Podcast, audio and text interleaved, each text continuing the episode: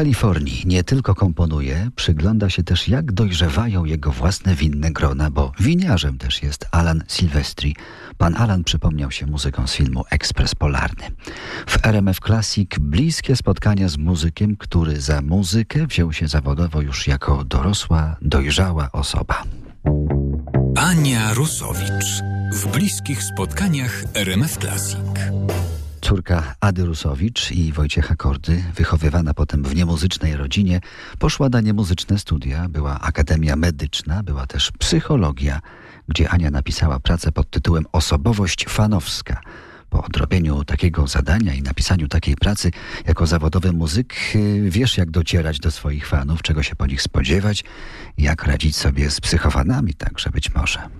No, myślę, że jeżeli chodzi o, o, o tą kwestię. Bywało, tak? Oj, bywało, było, O, było no naprawdę. właśnie. myślę, że dużo, że dzisiaj są takie czasy też, y, które wspierają pewnego rodzaju mechanizmy, czy stalking w końcu, który został wprowadzony jako przestępstwo, to też jakby świadczy o tym, bo, bo jeszcze do niedawna, naprawdę parę lat temu, stalking nie funkcjonował jako jako, jako, jako coś karalnego. No tak, teraz można E, ścigać. tak, no dzisiaj, dzisiaj mamy ku temu po, wszelkie powody, bo jakby ta dostępność do drugiego człowieka poprzez y, różne tak naprawdę możliwości, to już nie tylko telefony, ale też social media, maile i to naprawdę, proszę sobie wyobrazić, jaki to jest arsenał możliwości nękania drugiej osoby. Naprawdę kiedyś y, był tylko telefon stacjonarny, no i można było pisać listy. Albo z budki można było E, tak, ewentualnie a, coś a tam. dzisiaj naprawdę proszę sobie wyobrazić, jaki to jest, jeżeli ktoś tak naprawdę w,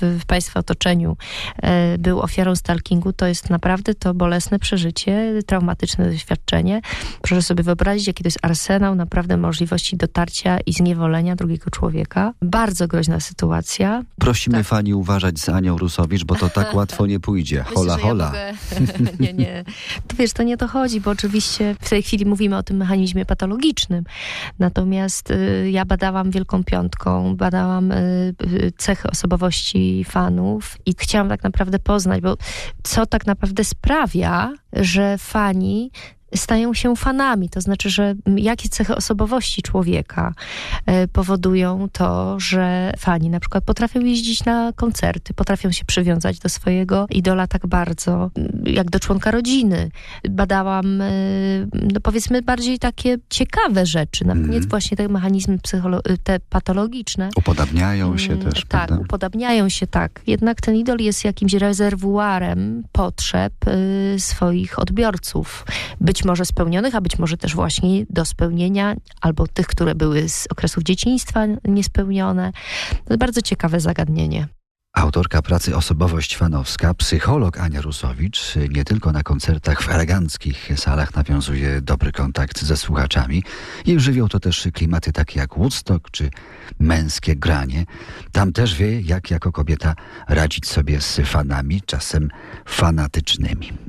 Co takiego daje fanom i współczesnej muzyce? O tym y, Ania, bohaterka bliskich spotkań niebawem. Teraz Adeste Fideles i odświętnie przebrany Nat King Cole.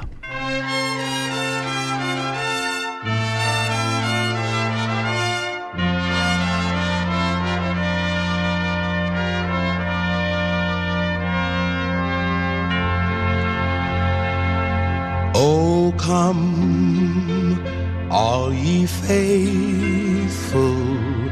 joyful and triumphant.